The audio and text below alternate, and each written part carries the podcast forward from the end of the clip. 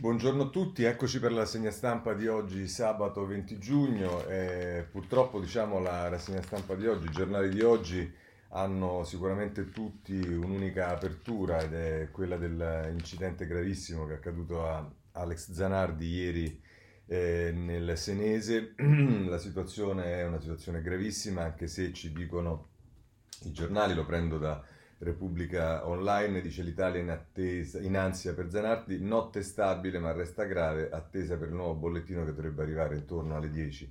È inutile dire che tutti i giornali non solo hanno l'apertura, la stragrande maggioranza dei giornali ha l'apertura sull'incidente di Zanardi, ma subito le pagine successive, molte pagine dedicate, prendiamo il Corriere della Sera, eh, l'impennata, il camion, Italia col fiato sospeso per Zanardi, gravissimo, la Repubblica, la battaglia di Alex e la stampa, grande Alex, campione dell'Italia più bella, insomma, forza Zanardi non mollare, il giornale, e, il tempo anche dice mh, Italia col fiato sospeso per Iron Man eh, Zanardi, eh, il messaggero eh, che dice contro un camion con la handbike in rianimazione a Siena, Zanardi Italia con fiato sospeso, insomma è veramente tutta l'Italia che col fiato sospeso per questo grandissimo e sfortunato campione eh, che mh, basta vedere gli articoli che ci sono su tutti i giornali e nelle pagine 2, 3, eh, Zanardi gravissimo, lotta per la vita, impenna l'handbike e finisce contro un tir, questo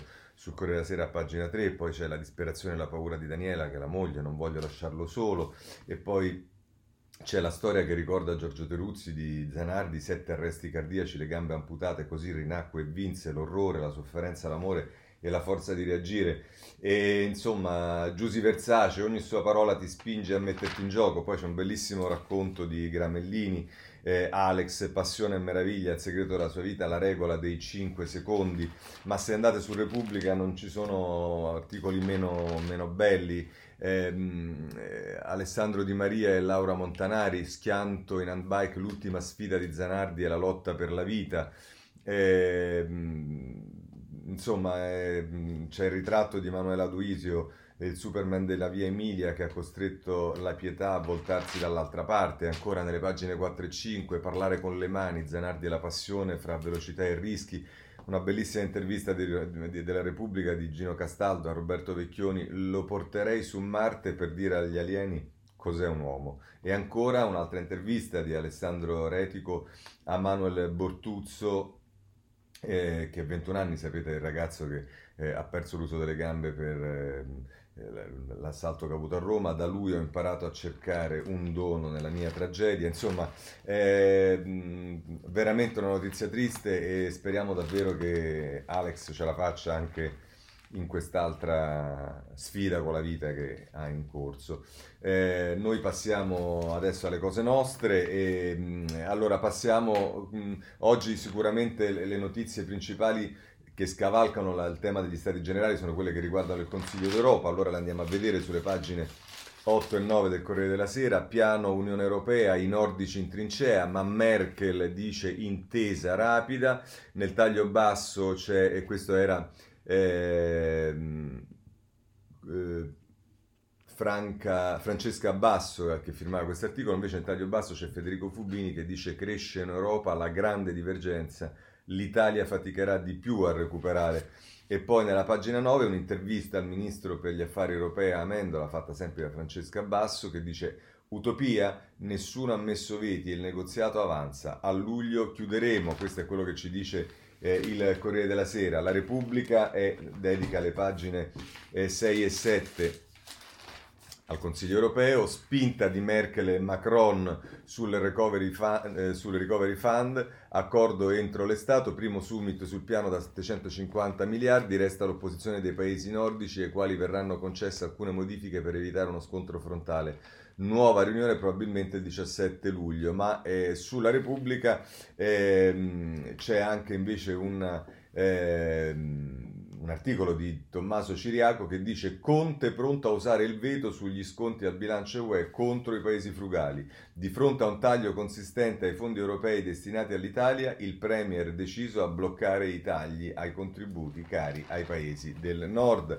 Queste sono le due pagine della, stamp- della, della Repubblica che seguono a quelle del Corriere della Sera e che vengono prima di quelle che vi leggiamo della stampa, pagine 4 e 5, cresce il fronte del recovery fund leggero, ma Merkel e Macron intesa entro l'estate.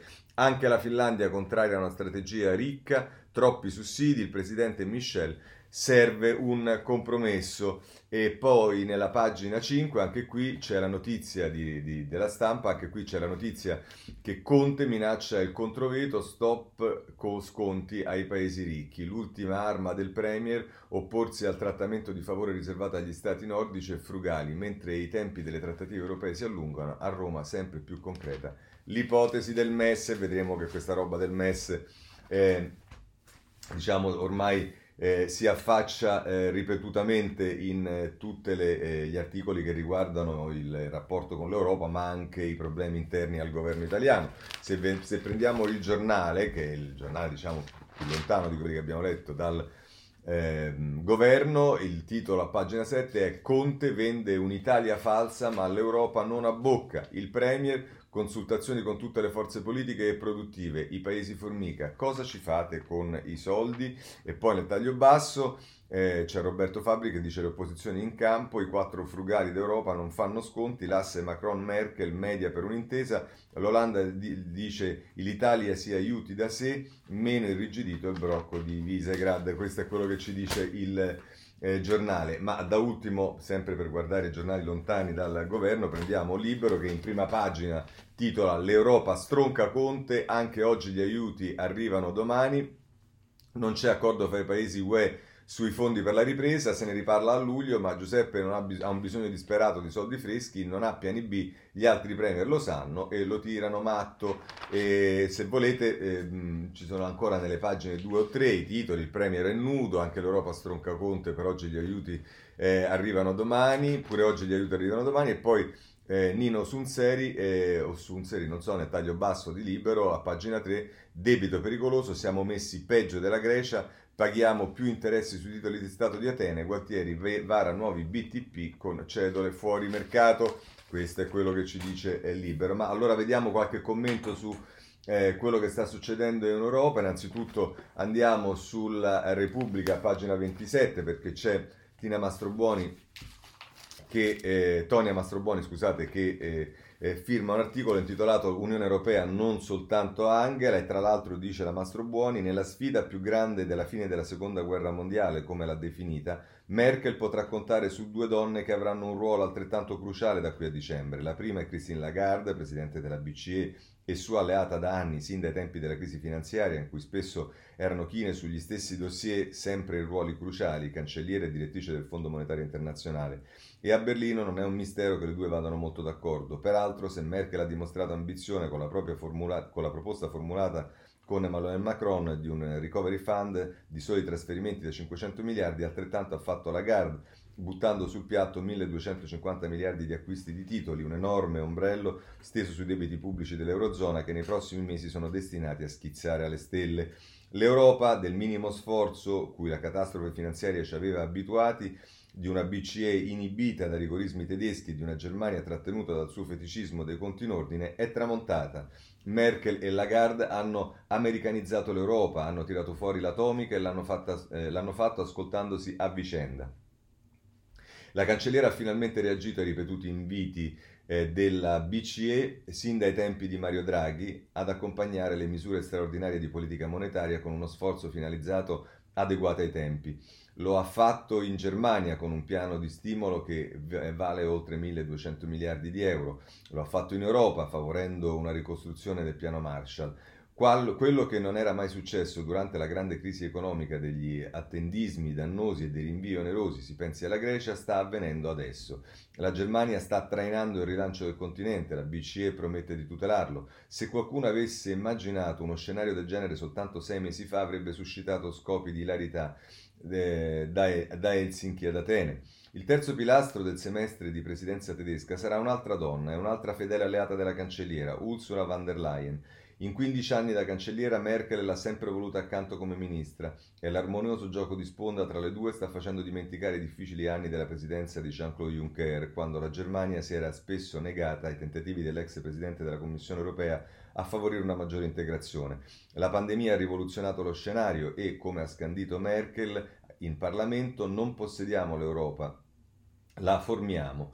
È questa la promessa più profonda dei prossimi sei mesi, sullo sfondo l'idea di un continente che, sempre prendendo a prestito le parole della cancelliera, dovrà continuare ad essere quello dell'aperto e dinamico ordine della libertà e della pace. Questo Tonia Mastrobuoni sul, ehm, eh, sulla Repubblica, ma vorrei prendere anche Giuliano Ferrara sul foglio in prima pagina, il titolo eh, del suo editoriale è Merkel prodiga, perfino spendaccione e decisionista con l'Europa, per l'Italia sarà molto più difficile spendere bene. E anche qui il ruolo della Merkel viene messo in evidenza, scrive tra l'altro Ferrara questa leadership che si diceva molle, melliflua, in senso basso, machiavellico e che si voleva egemonistica ma senza responsabilità, senza una vera capacità di guida, appare alla luce della grande crisi sanitaria e delle sue dev- devastanti conseguenze economiche e sociali come una protezione e una visione calma, serena e fortissima. La responsabilità simmetrica dei paesi del Club Med e la nostra Italia in particolare non è mai stata così. Non si tratta di litigare su flessibilità, avanzo primario di bilancio, su deficit, si tratta di spendere per rifornire e trasformare per riformare e trasformare. Dovessimo rivelarci incapaci di farlo, sarebbe grottesco.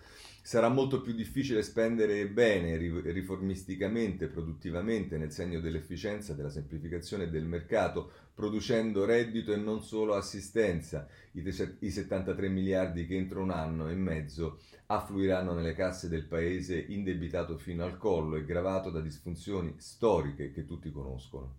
Un elemento essenziale sarà nell'evitare la solita rissosità, la corsa al primato, la vanità di molti conflitti senza base, dare veramente idea che in Italia non si occuperanno risorse a sbafo, ma si contribuisce a uno sforzo collettivo fino a ieri difficile da prendere in questa ingentissima misura e si agisce senza, par- senza più l'orizzonte asfittico dell'orgoglio eh, paesano della destra minore. Sarebbe Sebbene siano state fissate elezioni regionali importanti per la fine di settembre, bisogna che una certa trivialità faziosa del linguaggio di parte sia sostituita da veri ragionamenti e da soggetti in grado di elaborarli e formularli in un contesto di distinzione dei ruoli tra maggioranza e opposizione, ma non da sbarco. Prima della caccia al consenso facile e della rivendicazione di vecchie bandiere consunte c'è una tensione da cogliere che deriva dal rilancio di un'Europa popolare, liberale e socialdemocratica. Questo è Giuliano Ferrara eh, sul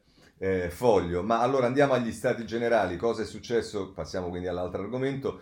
Cosa è successo? Stanno avviandosi a chiusura. Qualcuno dice in tono minore. Vediamo il Corriere della Sera, pagina 6. Il titolo è Il governo non ci escluda dai fondi. Al vertice il grido dei professionisti. Il peso di 2,3 milioni di iscritti agli ordini sul tavolo dell'esecutivo. Non siamo dei privilegiati. E questo è a proposito del, eh, degli incontri che ci sono stati ieri, Andrea Ducci ce ne dà eh, conto sul Corriere della Sera, ma eh, vediamo un altro giornale senza che riguardiamo tutti perché tanto comunque su per giù il tema è lo stesso, prendiamo un giornale invece di orientamento diverso, comunque più contrario al governo, a pagina 2 la strategia della Lumaca ci è costata già 90 miliardi, il Premier fa l'ottimista, scrive Giuseppe Marino, ma l'Italia è debole, il nuovo debito per assistenzialismo è pari a metà del Recovery Fund Fund, scusatemi, eh, questo è quello che scrive sul, eh, eh, sugli stati generali il giornale, se volete un titolo ancora più eh, polemico è quello del eh, Tempo a pagina 2. Ehm,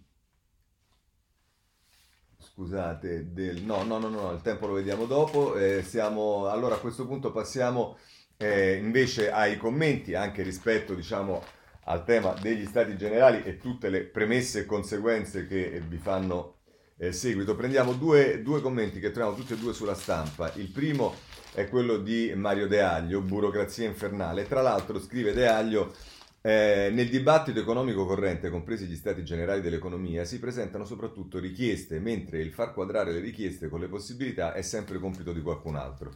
La gestione complessiva della strategia economica non può essere lasciata al solo mercato, come ci ha insegnato a livello mondiale la crisi globale del 2008 e come ci sta ricordando il coronavirus.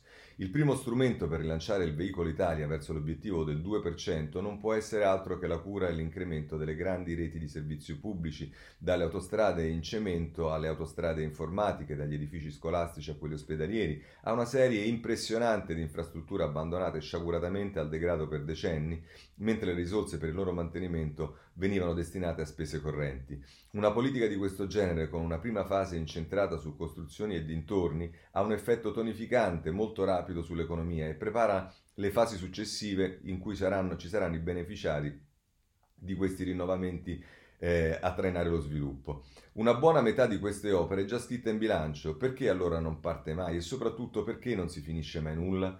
La risposta può essere sintetizzata in una sola parola, burocrazia, e questo non perché i singoli funzionari pubblici siano incompetenti, ma perché il meccanismo delle decisioni pubbliche è diventato una macchina infernale dalla quale non esce quasi niente. Senza partire da una chiara e rapida catena di decisioni da realizzare subito, magari in via sommaria e provvisoria, sicuramente entro la pausa estiva, il cosiddetto piano Colau rischia di diventare l'ennesimo castello in aria e degli stati generali non si ricorderà più nessuno. E l'Italia continuerà a stagnare e a perdere giovani su, se tutto andrà bene. A fianco, di spalla a questo, c'è Invece ehm, eh, Stefano Lepri via quota 100 e MES subito e tra l'altro dice eh, Lepri distribuire denaro a chiunque si trovasse in difficoltà è stato giusto finora.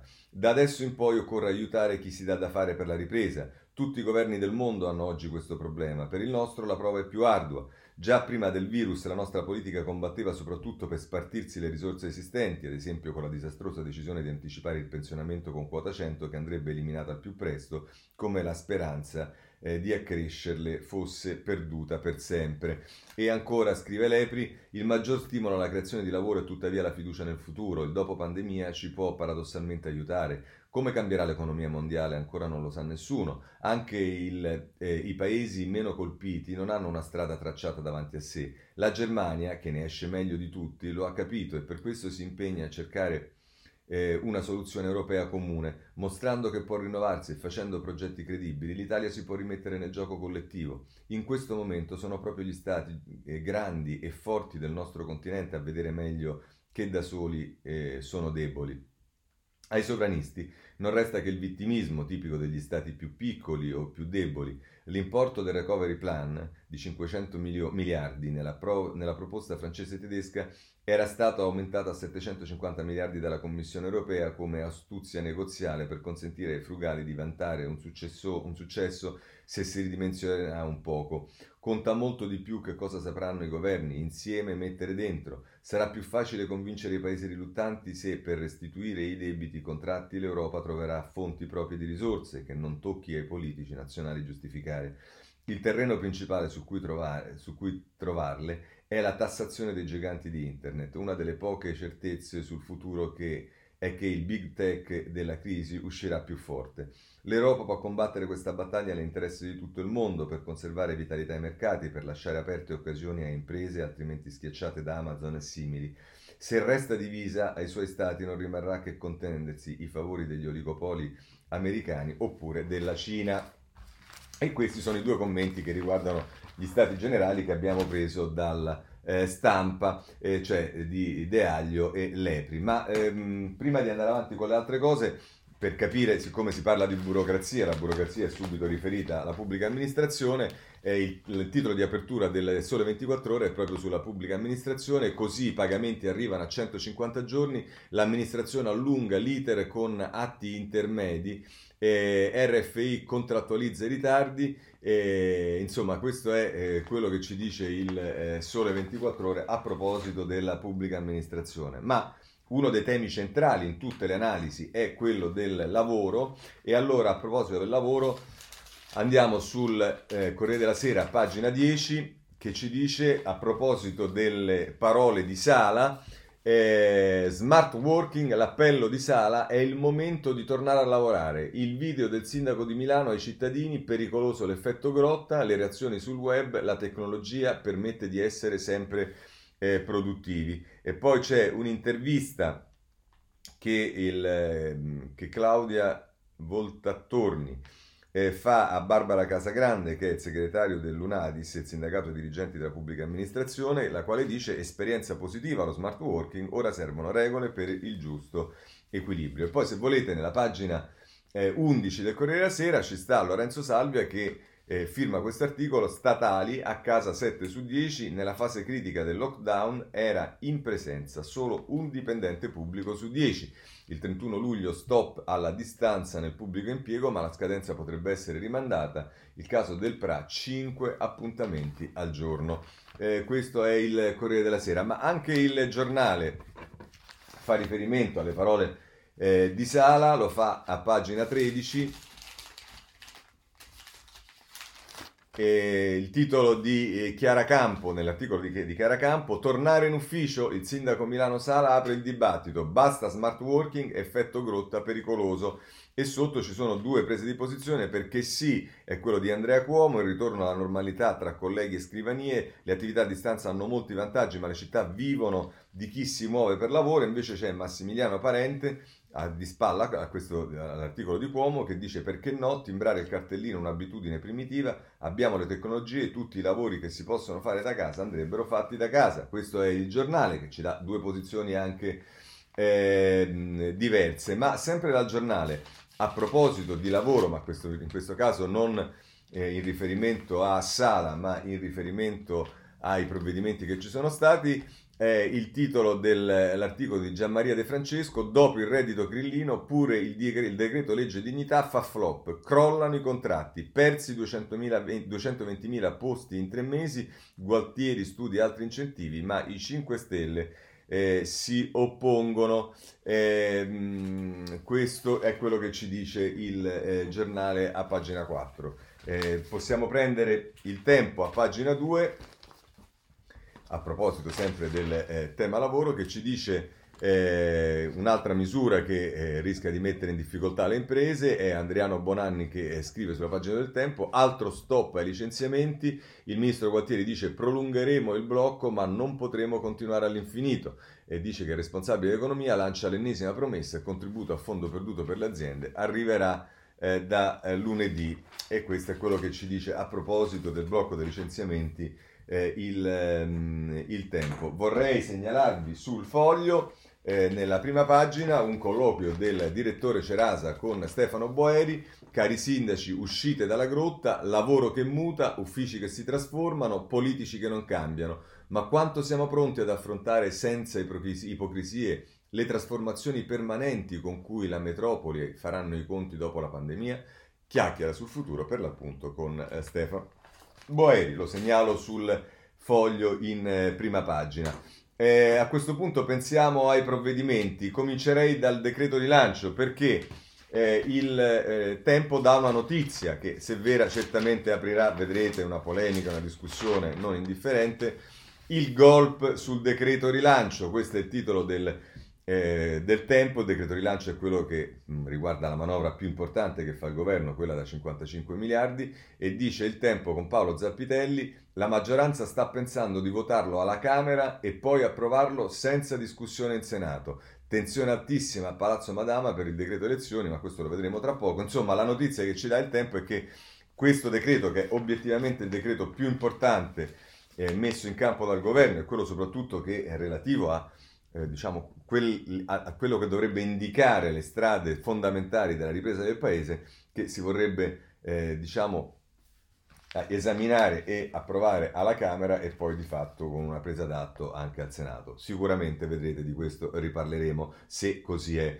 E invece c'è stato il decreto elezioni, sapete che ci sono stati un po' di pasticci, eh, nella maggioranza e ce lo dice in, in, particolare, pigliamo due giornali, il Corriere della Sera che diciamo, è più neutro e dice decreto elezioni arriva il sì sul filo, dopo il caso di giovedì fiducia con 158 voti a favore e Casellati perde le staffe con gli assistenti parlamentari. E poi c'è un'intervista a Calderoli, li ho, li ho bleffati, ignorano il regolamento. E, ehm, questa è Paola Di Caro che... Eh, eh, scrive il pezzo sul Corriere della Sera e poi invece l'intervista di Cesare Zapperi al, ehm, a Calderoli. Mentre invece prendiamo un altro giornale lontano dal governo, in questo caso è il giornale che di questo ci, pa- ci, ci, parla a pagina 5, governa ancora salvo ma non ha più i numeri, ok al DL elezioni, i sì del Senato sono solo 158, Conte finge che sia tutto ok, chapeau. Eh, il titolo dell'articolo di, del retroscena di Pasquale Napolitano è Rista nella maggioranza e, e poi c'è lo sfogo della eh, Casellati che viene riportato nel riquadro sul giornale, la Casellati agli assistenti, siete qui a fare i pupazzi, eh, in serata si dice che c'è stato un chiarimento, ma insomma certo la tensione eh, si tagliava col coltello. E, ehm, bene, lasciamo adesso quello che è accaduto alla Camera perché poi c'è invece eh, un altro ruolo che giocano in Italia, non solo perché abbiamo parlato del decreto elezioni, il decreto elezioni riguarda soprattutto eh, le regioni, ma eh, diciamo il ruolo dei governatori, eh, come abbiamo visto anche durante tutto il periodo del lockdown e tutto quello che è successo in questo periodo, è un ruolo fondamentale, addirittura diciamo eh, nel ragionamento che si fa sulla modifica del titolo quinto e la Repubblica dedica due pagine al, al, di attenzione ai governatori. Eh, la pagina 10 è Sebastiano Messino che scrive concreti, vincenti e vicini ai cittadini perché i governatori hanno successo e qui si riporta il gradimento dei, dei governatori nel sondaggio che ha fatto ieri eh, Demos sulla Repubblica e poi nella pagina 11 quattro leader in corsa si fa...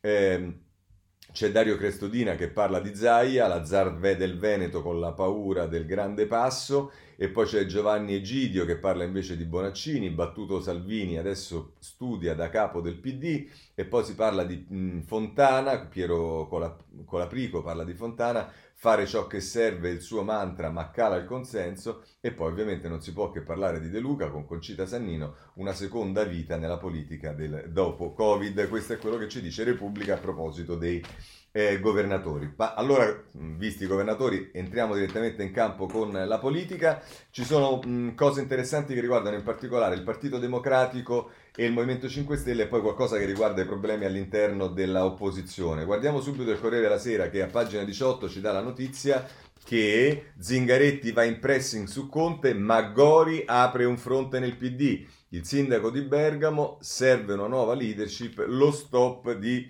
eh, Franceschini. Eh, questo è quello che ci dice nella pagina eh, 18 del Corriere della Sera eh, Maria Teresa Meli e poi se volete c'è anche Verderami che eh, invece scrive sulla pagina 19 nella rubrica 7 giorni la sindrome dei 101 che già incombe sulla corsa per il colle e Renzi dice questa volta mancherà regi- un regista e tra l'altro Verderami a proposito di Renzi dice eh, a sentire, si parla dei 101 di quello che è successo con Prodi, a sentire quel numero Renzi mette le mani avanti, io non c'entro, dei miei allora gli unici a non votare Prodi furono Nardella e Richetti, però anche stavolta l'elezione del capo dello Stato potrebbe sfuggire di Maro, perché rispetto al passato mancherà un regista che guidi l'operazione e ci dice Verderami che sul tema è d'accordo per una volta il vice segretario del PD Orlando sembra concordare con il suo ex leader eh, che dice siccome non si vede in Parlamento una maggioranza precostituita per il colle potrebbe finire come ai tempi della Prima Repubblica. Eh, questo è quello che eh, leggiamo sul Corriere della Sera mettendo insieme sul, per quanto riguarda il, il PD anche la, il tema che ci sarà delle elezioni del Presidente della Repubblica, ma se andiamo su Repubblica a pagina 8 eh, è ancora più chiaro il, il, titolo, PD parte l'offensiva degli ex renziani, idea Bonaccini al posto di Zingaretti. Gori attacca, serve una nuova leadership, stop di Franceschini, il segretario c'è e scade da, tra tre anni, no attenzioni, ma Guerini chiede una più marcata direzione riformista, se, lasciatemi dire la battuta, si è svegliato Guerini, l'ipotesi di un ingresso del leader al governo. È Giovanna Vitale che eh, ci scrive sulla pagina 8 e qui vedete che oltre alle dichiarazioni di, Goro, di Gori viene chiamato in causa anche eh, Bonaccini, ma allora andiamo su Libero perché anche Libero si occupa del Partito Democratico e lo vediamo. Eh, l'unico problema è che non, so, non mi ricordo a che pagina è, vediamo se lo trovo. Eh,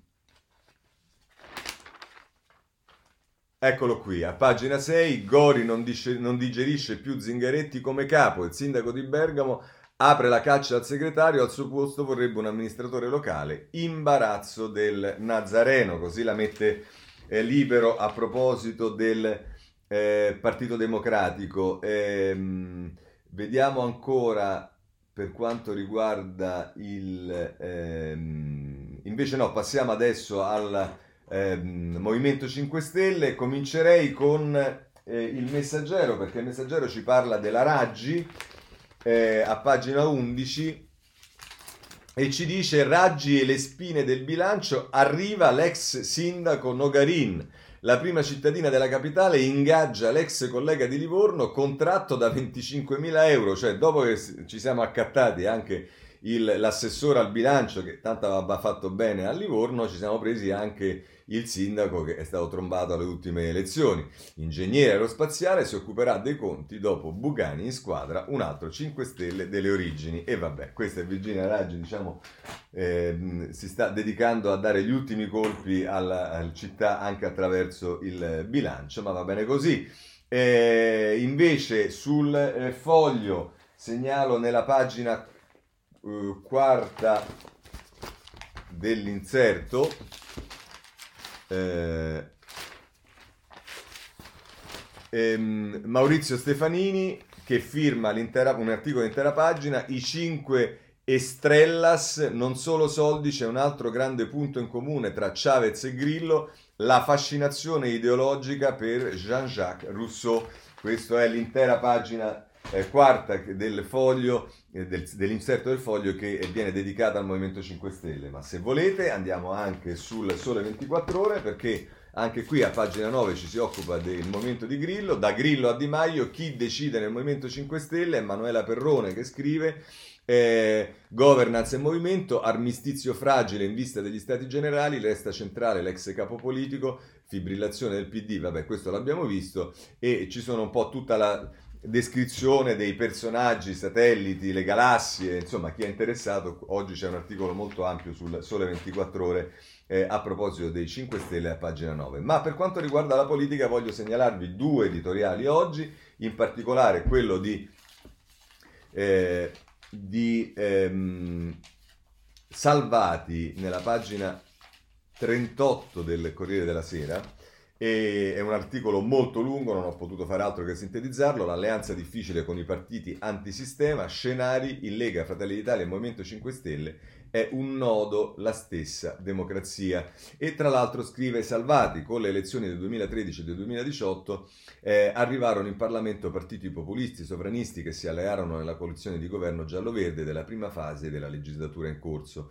Caduta questa alleanza, soprattutto per conflitti interni tra Lega e 5 Stelle, il principale partito di sistema sul lato sinistro dello spettro politico, il Partito Democratico, si allea con i 5 Stelle che dispongono di una maggioranza relativa nell'attuale Parlamento. Siamo al governo tuttora in carica.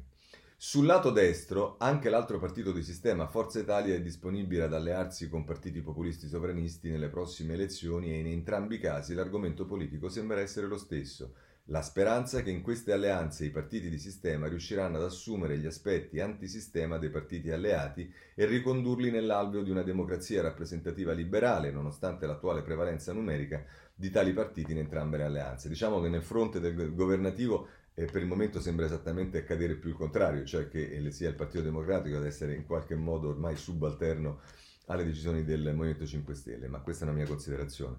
Nella Lega, in Fratelli d'Italia, nei 5 Stelle ci sono evidenti pulsioni antisistema, nella stessa concezione di democrazia, nell'analisi dell'economia, nelle alleanze internazionali, che si collocano a destra o a sinistra, la concezione di democrazia da essi condivisa è in conflitto con quella liberale, parlamentare e rappresentativa.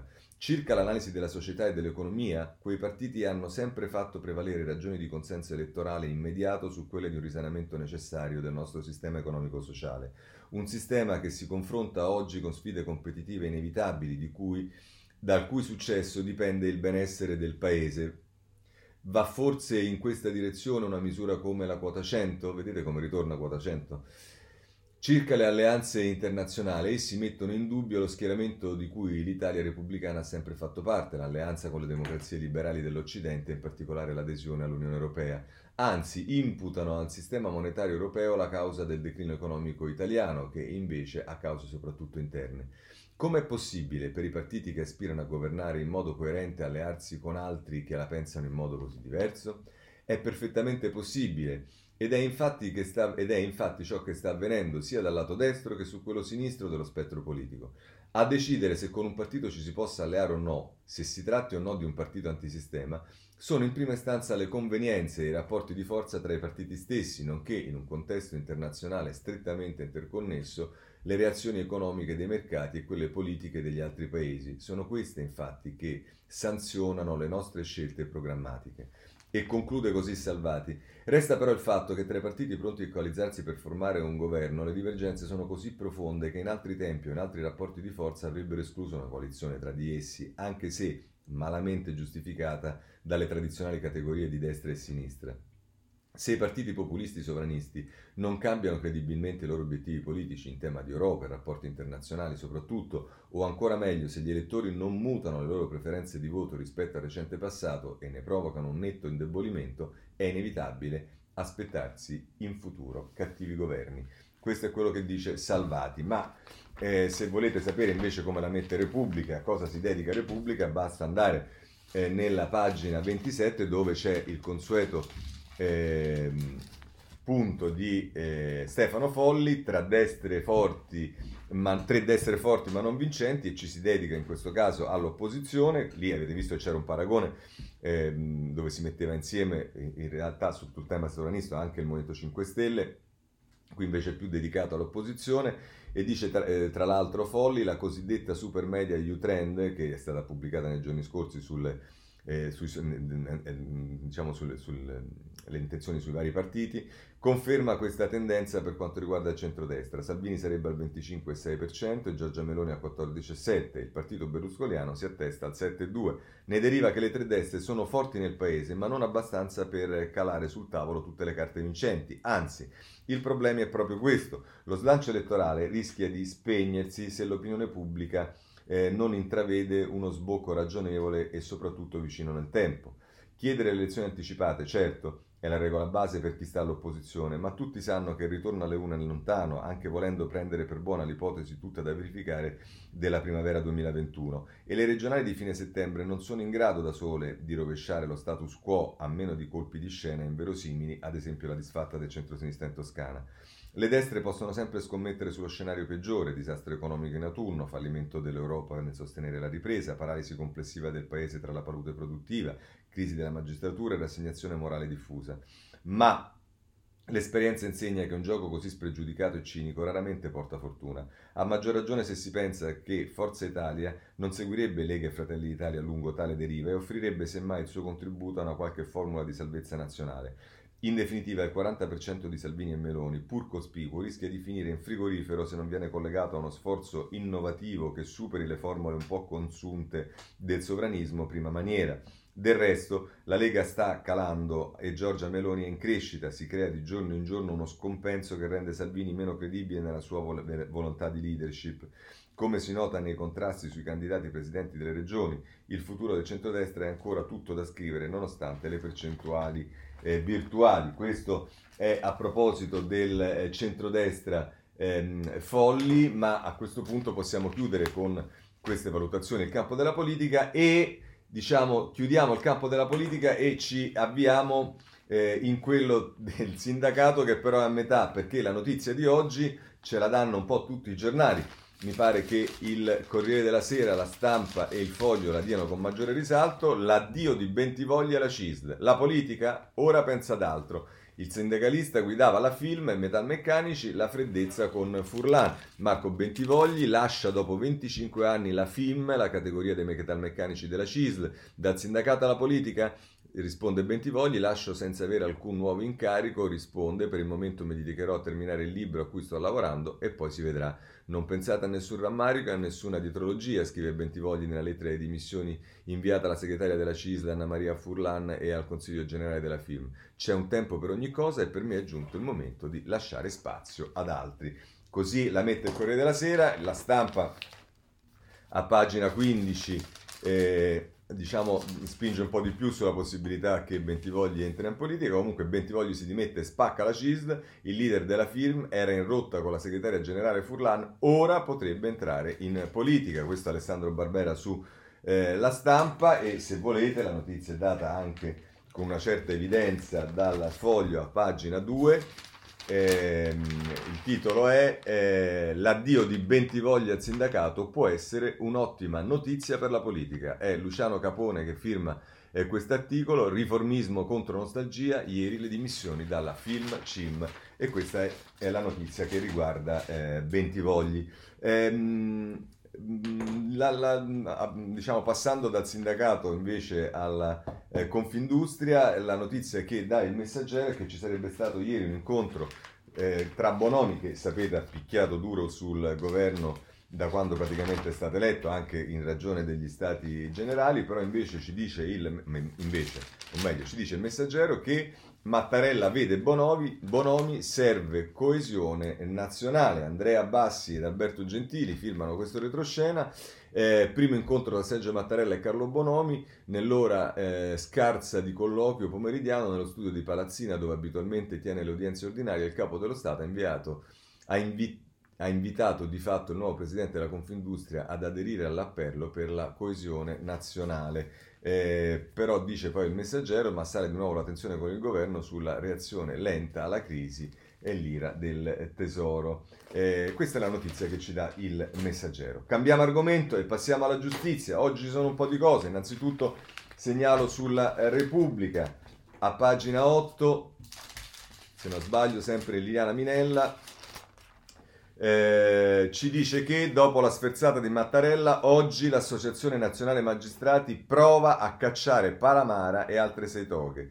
E dice fuori dall'ANM subito Palamara e altre sei toghe coinvolte nello scandalo di Perugia. Oggi il sindacato dei giudici tenta di farlo, ma la crisi profonda che, che le scuote mette a rischio non solo questa operazione di pulizia che giunge solo dopo un anno, ma la sua stessa sopravvivenza. Così ci dice eh, Liliana Minella eh, sulla eh, Repubblica. Se volete c'è anche il giornale di Sallusti che a pagina 8 ci dice che i magistrati sono contro Cantone e i 5 Stelle processano Bonafede, qui cambiamo tema, è Stefano Zurlo, appelli vani del Colle, conflitti tra correnti per la nomina alla Procura di Perugia, malumori 5 Stelle sul guardasigilli. Eh, Stefano Zurlo dice una pausa di silenzio dopo le eh, rasoiate del presidente Mattarella, qualche giorno di blackout sarebbe stato un segnale positivo, ma la magistratura, pure ai piani alti del CSM, torna già a dividersi e a puntare il dito. Il capo dello Stato giovedì era andato eh, giù pesante e si dice eh, invece la giostra è ripresa, anche se con toni felpati e con argomentazioni giuridiche. Nel miniro dei magistrati finisce Raffaele Cantone. Insomma, le cose che abbiamo visto e che ci dice il giornale a pagina 8. Ma anche il messaggero a pagina 10 invece. Scusate eh, dice che nella riforma del CSM stretta contro gli abusi, no ad altri casa, ca, eh, casi Palamara. È Emilio Pucci che firma eh, l'articolo. Eh, nel, mh, mm, eh, guarda sigilli e maggioranza al lavoro per il decreto, il disegno di legge in CDM la prossima settimana. Introdotto un nuovo illecito disciplinare per chi commette interferenze sul consiglio. E poi c'è la notizia. Ehm, ehm, a proposito delle dichiarazioni di Matteo, ce la dà eh, sempre il messaggero, caso di Matteo, Italia, Viva, Italia, eh, Italia, dei Valori, il ministro torni a riferire in antimafia. Il ministro Bonafede deve tornare in commissione antimafia, eh, in, in, in, eh, antimafia. A chiederlo sono i parlamentari di Fratelli d'Italia nell'organismo d'inchiesta eh, Vanda Ferro, Antonio Iannone e Luca Cariani dopo l'audizione del consigliere dei parlamentari ehm, eh, dei parlamentari ehm, No, scusate, non capivo che cosa c'entrava nel titolo Italia dei Valori, ma evidentemente c'è un refuso sul, eh, sul messaggero. Va bene, questo è quello che ci dice il eh, messaggero. Voglio segnalare invece sul foglio ehm, due eh, articoli. Il primo è nella pagina eh, prima del, ehm, dell'inserto ed è Francesco Cundari L'altra metà della forca, cronache dal mondo dei duri e puri, come sarebbe bello se grillini applicassero a tutte le inchieste le cautele dell'affair Venezuela e se Travaglio analizzasse sempre il contesto, come nel caso Montanelli. È interessante eh, questo articolo di Kundari, ovviamente è molto lungo, non abbiamo possibilità di leggerlo, ma mette in evidenza alcune piccole, tra virgolette, contraddizioni che si sviluppano nel Movimento 5 Stelle quando anziché occuparsi di bastonare il prossimo, l'avversario in modo particolare, si tratta di dover difendere se stessi o qualche loro esponente. Segnalo sempre dal, ehm, eh, dal ehm, ehm, nella, scusate, nella pagina 4 invece del eh, del eh, Foglio, eh, Valerio Valentini, Di Matteo in antimafia, la resa dei conti nel Movimento 5 Stelle tra Morra e Bonafede. È quella, riprende la notizia che abbiamo visto prima sul messaggero, se non erro, insomma, si apre anche una discussione interna al Movimento 5 Stelle. Ma a proposito di politica, eh, scusatemi, a proposito di eh, giustizia, vorrei prendere dalla Repubblica, pagina 26, eh, un articolo di Luciano Violante perché serve un altro CSM la, rivol- la, riforma per salvare la magistratura? E dice tra l'altro Violante la riforma da, dopo aver analizzato le cose dice come secondo lui dovrebbe essere la riforma? E dice la riforma deve definire un organo costituzionale con competenze, funzioni e finalità stabilite con chiarezza. Deve restare intatto il rapporto tra dottocati due terzi e, un, e laici un terzo e non deve essere minimamente incrinata l'indipendenza. Ma tutto il resto va cambiato. Per ragioni di brevità mi soffermo a quattro punti che mi sembrano sembrano essenziali. Primo è attribuire al capo dello Stato la nomina del vicepresidente del CSM al di fuori dei membri eletti dal Parlamento e dei magistrati. Poi portare a sei gli anni di durata dell'incarico al CSM solo nella prima consigliatura, dopo quattro anni sorteggiare la metà dei membri che decadono e vengono sostituiti da nuovi eletti, di modo che ci sia una rotazione dei giudici e non dell'intero CSM come avviene per la Corte Costituzionale. Ancora dice separare le funzioni di governo interno che restano al CSM da quelle disciplinari che dovrebbero aspettare corte, a un'alta corte competente per gli illeciti disciplinari di tutte le magistrature ordinaria, amministrativa, contabile, tributaria e militare. E ancora attribuire all'alta corte anche la funzione di giudice sul ricorso contro provvedimenti del CSM e degli organi di governo interno di tutte le altre magistrature. Ciascuna di queste proposte naturalmente è criticabile e, cor- e, correggibile, ma bisogna essere consapevoli che siamo di fronte a problemi di libertà e di equilibrio costituzionale. Questo a proposito del CSM, eh, scrive Violante, Luciano Violante sulla Repubblica. Bene, passiamo adesso ad altri argomenti. Eh, scuola, c'è il tempo che a pagina 8 eh, ci dice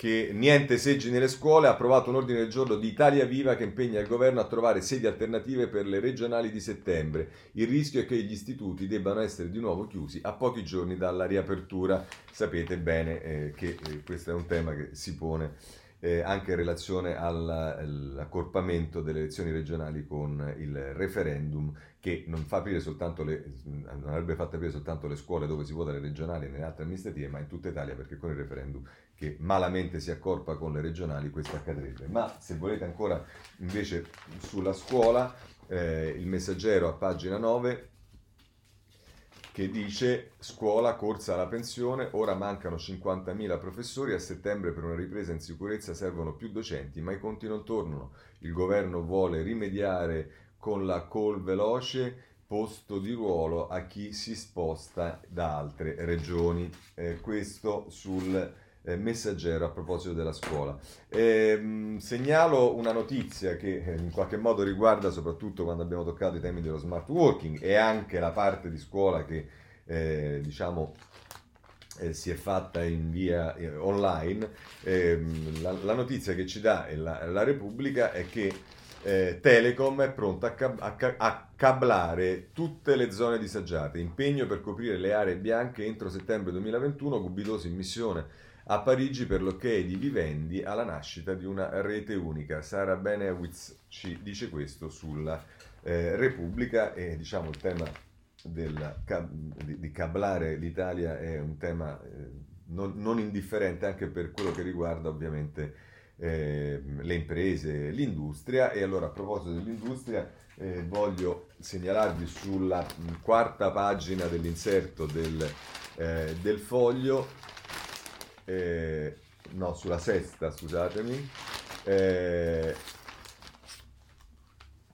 eh, dunque, Stefano Cingolani, c'era una volta il capannone, inchiesta sull'industria che verrà, è in corso una nuova rivoluzione industriale digitale, ma la pandemia ha solo accelerato un processo già avviato.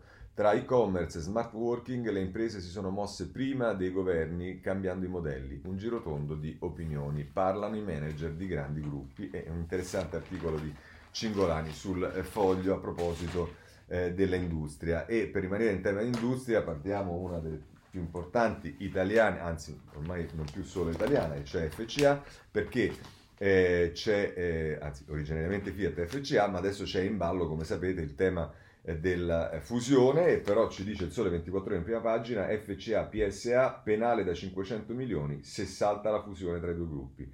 Eh, automotive, se, se, sanzione di 250 milioni se la rinuncia nasce da un no dell'Assemblea. Questo è quello che ehm, eh, ci dice su FCA il Sole 24 Ore che poi nella prima pagina c'è anche un eh, articolo che prosegue nella pagina 16 di Gianni Dragoni sull'Alitalia, salvataggio all'Italia è l'ora degli advisor ma i tempi si allungano, l'ipotesi di un asse con Air e qui arriviamo a Air Dolomiti addirittura. Va bene, ma allora scusatemi sull'industria, eh, sull'industria mh, eh, sicuramente una parte del piano Colau era eh, un piano dedicato all'industria e però se noi guardiamo il sole 24 ore ehm, alle imprese, insomma, il Sole 24 Ore ci dice a proposito del piano Colau che costa 170 miliardi, il 34% alle famiglie e il 7% alle imprese.